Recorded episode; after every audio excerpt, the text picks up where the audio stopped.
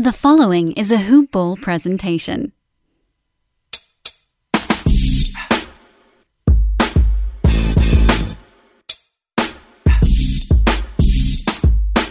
Yo, yo, yo, let me let me tell y'all one thing.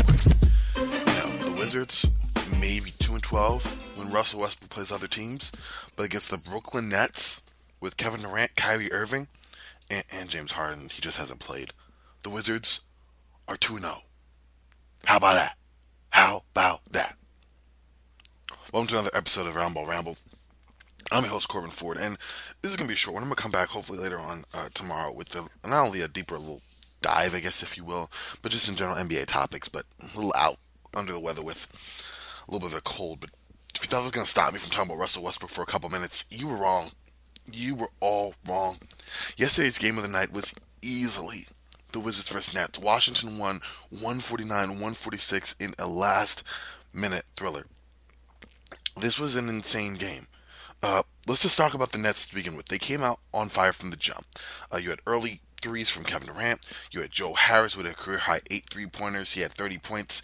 Uh, th- this was this was crazy. After um, the Nets went on an early run with this called timeout, the Nets continued to scorch the basket from deep. Continued. Harris hit another three. Uh, their team went up as high as 14. Uh, Jeff Green was cooking. It was 31 to 13 at one point. Then the Wizards ended up making a nice little change. They looked for a spark off the bench and they found Ish Smith. And Ish Smith came with some instant energy, some a nice layup, 13.7 assists. The Wizards surrendered 38 points in the first quarter. You know that the Wizards defense is, is just the worst in the NBA. Right? Now, mind you, they made a nice run at the end of the first quarter, 15 to 7 run. Uh, Davis Bertans hit a three. He would finish the game with just 11 points on 3 of 12 shooting from three, but the Wizards trailed by 10 at the break. Not too bad. Beginning of the second, the Wizards had some momentum. Mo Wagner got going. Mo Wagner was 16 uh, points on 7 to 8 shooting. Ish Smith again. Bradley Beal didn't even attempt a field goal until the 8 minute mark of the second, but it didn't matter because Russell Westbrook was playing very, very well, y'all. Right? Russell Westbrook, just the game before, had had a season high 26 points. Tonight, last night, 41 points, 10 rebounds, and 8 assists. All right, his three point shooting actually was very, very solid, and, and and the big reason why the Wizards were able to look somewhat respectable from shooting threes, even though that's not saying a lot when they shot three of 18 in the first half. So I, I mean, it was just crazy. Now, you know, as, as the game got tighter and tighter with his clawed back in, you know that the Nets had their guys. Kevin Durant, 37.7 rebounds, 6 assists. Kyrie Irving, 26.8 assists. You know, that one of those two guys were going to shoot the ball. You had Joe Harris out there able to hit a three, you know, just to keep the defense um, aware. But let's be real, we knew who was going to, right? But guess what? Westbrook and Beal, they were matching. Beal had 24 points in the second half. The two of them had 37 points altogether. With 12 seconds left, this is where it got game time, y'all. This is where Magic Johnson would say this is winning time. 12 seconds left, the Wizards down by five. Beal swept the court, hit a long three. Defense in his face. Yakum didn't even matter, right? That leaves seconds left on the clock. Joe Harris takes the ball inbounds. He's looking for uh, Kevin Durant.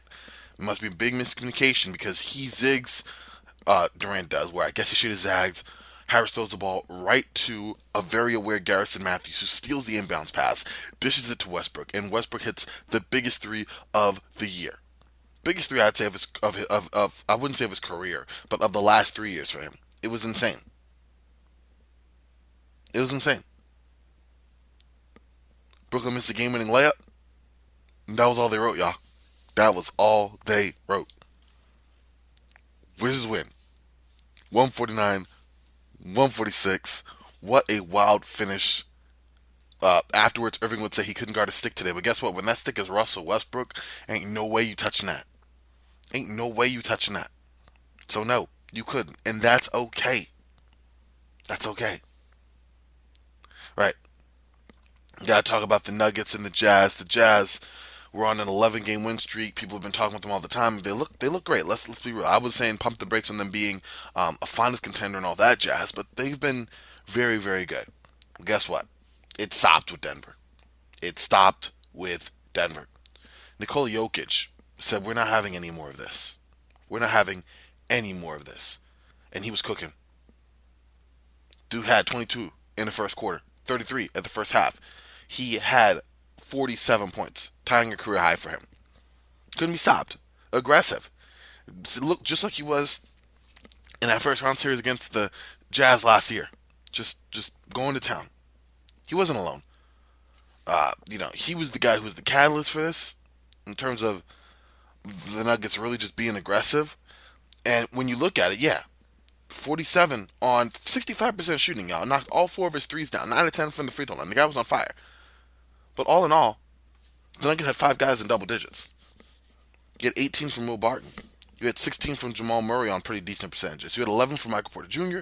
and you had 10 from Paul Millsap. Good, decent balance all across the board for a Nuggets team that, let's just be real, they were on fire. 54% from the free, from the field goal, 54% from the field, 64% from three, 18 to 28 from three. You had 4 4 from Jokic, 5 of 6 from Barton, 2 of 2 from Millsap, 1 of 1 from Porter, 1 of 2 from JaMychal, 2 of 6 from um, Jamal Murray, and then 1 of 2 uh, from Monte Morris, 2 of 4 from Facundo Campazzo.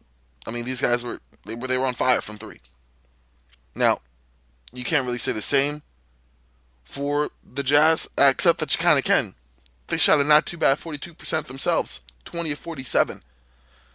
Bojan Bogdanovic led the way. 29 points, 4 rebounds, 2 assists, 5 of 10 from 3. Uh, Rudy Gobert definitely held in check in 25 minutes, just 12 points and 8 rebounds. The backcourt for the Jazz is really where things went awry. Uh, Donovan Mitchell and Mike Conley combined to go. Get this 5 of 22 from the field, 4 of 16 from 3. They did make all 11 of their free throws between the two of them, but when you're getting such bad production, 25 points on 22 shots between both of them, that's not super great, is it? No.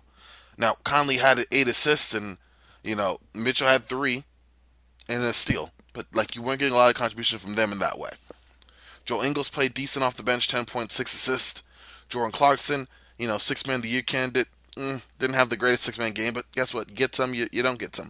13 points, three rebounds, two assists for him. Sorry. Y'all, I am under the weather, but we had we had to talk about some of these games. Anyway, streak is over at 11 for the Jazz. It was a good one. It was a tight one. They, they beat a lot of teams I thought they should have beat. So I didn't give them that much credit for it. At the same time, you look at how they win, and it was very, very dominant. And guess what? The Jazz can get right back on a new streak. They host Detroit on Tuesday after the Nuggets get them on Monday. so we'll see how that goes. Clippers beat the Knicks 129 115. This game, you know, the Clippers cruised. But honestly, they all had a lot of respect for the Knicks. Let's talk about the Clippers first. 26, 28 points for Kawhi Leonard, 8 of 15 shooting. Uh, he wasn't the only one there. Balance scoring across the board for the Clippers. We had six players in double digits. Uh, Reggie Jackson at 18 points on 50% shooting.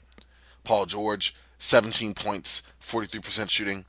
Then you had Serge Ibaka, Patrick Patterson, and Marcus Morris all in double figures for the Clippers in a game that was really nip and tuck until the Clippers said, "Oh wait a sec, we're the Clippers," and they pulled away. For the Knicks, Julius Randle played very well. 27 points, 12 rebounds, 5 assists, 50% shooting, 4 three pointers knocked down. RJ Barrett, 23 points, 2 rebounds, 2 assists, 2 steals, 9 to 14 from the field. Really solid for him. Immanuel Quickley, he was the star of the night 25 points, 9 to 16 that floater game, man. He's the best floater in NBA. This floater is already a signature shot. The guy is insane with it. He's only 2 8 from 3, but he was a spark in other ways. Definitely didn't back down. You had high praise for him from Patrick Patterson, from Kawhi Leonard, who gave some more talk on RJ Barrett. I mean, the Knicks, you know, in defeat, they got a lot of love from the enemy, which was really kind of neat to see for a team that is trying to change the narrative on how they play. Austin Rivers in a potential revenge game against his old old team didn't really have it. 17 minutes, four points, two one of four shooting. You know, Austin Rivers experience there. But all in all, I'm telling you, the, the Knicks at nine and 12, they do not play like a, they, they're right there in the eighth seed right now. Like they are a very solid squad right now. It's really cool to see. Really cool to see. We'll see how they shake out. I want to talk about them more in a little bit depth in the future, but in the meantime, between time, yeah, I, we talked about this with the Jazz in terms of their win streak. It's not about you winning sometimes, about how you're winning, and, and the way the Knicks are winning right now is a lot of hope for the future. I'm just going to leave it at that. They have a lot of hope for the future in the way that Thibodeau is setting down um, a good foundation. These guys are playing with grit and energy, and you could tell. I don't want to say the right way because I mean, are we in like 1980? Like the right way, but they're playing in a way conducive to sustained success. I will say that. All right, y'all. Philadelphia versus Indiana. That was an interesting one. Uh, Philadelphia 76ers were playing without Joel Embiid. You know, they were trailing the Pacers by a, a good chunk of it, and the Sixers came out and just absolutely slugged the Pacers in, in the fourth quarter. Just absolutely handled them in the fourth. Had a great rally. Uh, the team was trailing by 16. And guess what Doc Rivers decided to do? He threw in his own defense, which apparently just threw everyone up. It, it, it stopped Indiana's movement completely. Doc Rivers after the game said we were calling our John Chaney matchup zone. It was great. What it did was stop their movement. You miss a couple of threes early in the zone, the NBA, and it becomes tough all of a sudden. End quote. Uh, Indiana, yeah, they just never figured it out or, or never recovered or both. I mean, it was something else. And for the 76ers, you know, they were sitting out without Joel Embiid, who was sitting out because of a sore back. Probably traced back to the game against the Lakers, we already talked about. But Tobias Harris led the way with 27 points and 8 rebounds for Philadelphia. Furkan Korkmaz had 17 points, including basically two of the bigger baskets of the game. Uh, two just real tough mid-rangers. One with 2:30 left to play, they give the 76ers the lead, and the other to make it 109-106 on the very next possession. And yeah, it was something else. Um, ben Simmons played strong, 21.7 assists, 6 rebounds, and 4 steals. A little bit of everything, way to bounce back. Dwight Howard in the start, 11 points and 15 rebounds, or I'm sorry, off the bench, 11 points and 15 rebounds. It was a really uh, solid game for them. Now, Jeremy Lamb, now is he the star of Indiana? No, he's not, but I do want to give some love to him. He scored 12 points. This is his fifth straight game in double figures. Remember, he returned from a torn anterior cruciate ligament in his left knee, and it was horrific having an injury. So to see him come back and, and playing as well as he has, you love to see it. We're talking about who led the Pacers. We're talking about Malcolm Brogdon, not just in scoring, 25 points, 47% from the field, 4 3 points knocked down, 40% from there, 5 rebounds, 4 assists, just in general. Really a strong piece for them all year. Domantas Sabonis, 21 points, 8 rebounds, 3 assists. Uh, we have to give him a big knock because the dude took five threes and did not knock down any of them you gotta say, what do you say? You, you glad he took the threes and you upset he missed them? I don't really know where you go with that, but you gotta give him a knock on that. Aside from that, 17 points for Aaron Holiday off the bench, 7 of 11 shooting. We already mentioned uh, the aforementioned points from Jeremy Lamb, who did it very efficiently. And just after that, you get a whole lot of help. Six points for Justin Holiday, nine for Miles Turner on one of six shooting. You know, Doug McDermott had a great, very efficient eight points and five rebounds, but you need more than that. TJ McConnell, nine points and eight assists. Need more than that. And that utter collapse, su- super, super rough. Super rough for them. Toronto beat Orlando 102, what, 115 102. Don't know why I came out the other way with that. But 115 102. Uh, Raptors needed the win, plain and simple. Uh, they went on a huge jump, 27 15 at the end of the first quarter. Outscored them in the second quarter you know, had a nice little dip in the third and outscored in the fourth. They had more bench points. They had more points in the paint. They built a lead as big as 22. Orlando's biggest lead was one. You know, and, and honestly, this game was this was it. Pascal Siakam had 30 points and 10 boards, and this is Pascal's second straight 30 point game, and helped the Raptors snap a three game losing streak. So, you know, it wasn't just him. Kyle Lowry had 12 points and 14 assists. Aron Baynes added 8 points and 16 rebounds. Yuta Watanabe Watanabe came off the bench, hit three of three from three for 11 points. Uh, and then for the Magic, Cole Anthony led Orlando with 16. Nikola Vucevic added 15 points and 14 rebounds. The Magic have lost 11 of 13. They also lost Magic forward Aaron Gordon, who left the game in the third quarter with an ankle injury after scoring 14 points. We'll have to see what happens there. Um, Orlando shot 40% from the game, and a three-pointer by Gordon, coincidentally, is what gave the Magic their first and only lead, which was way, way back at the very beginning when they led 3 to 2.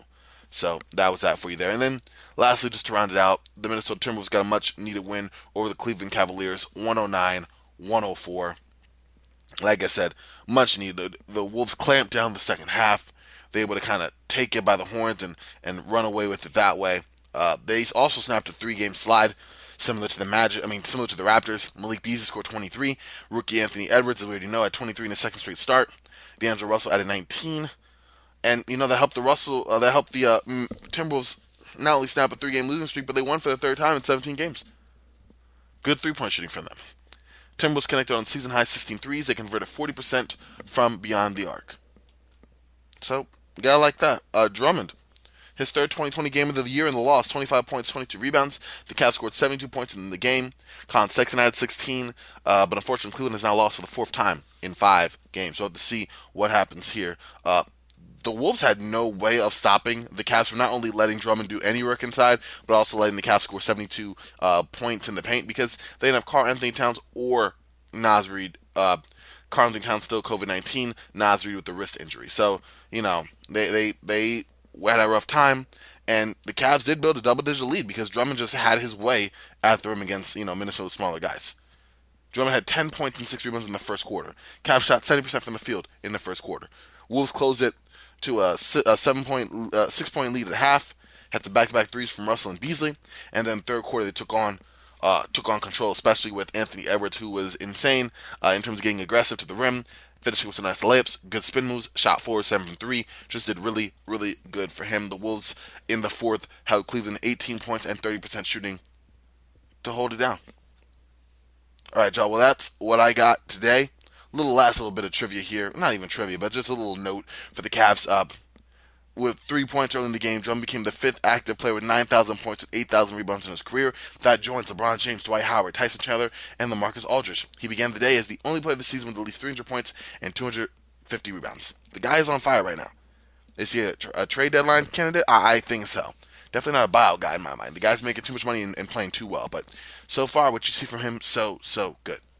All right, now I am done because my throat, y'all, it's it's on fire. It's cold and it's whew, it's it's something else. Just a little under the weather, but uh, I'm gonna get through it. Drink some tea, have my lozenges. You know, we're gonna make it happen. Uh, but make sure to check out Hoopball on Twitter at on Twitter Hoopball tweets online hoop dash ball.com. Make sure to check me out on Twitter at Corbin NBA. This has been and will be another great day you know what it is. I am Frosty. Y'all stay frosty, and I will talk to y'all tomorrow. That's the goal. Alright, Joe.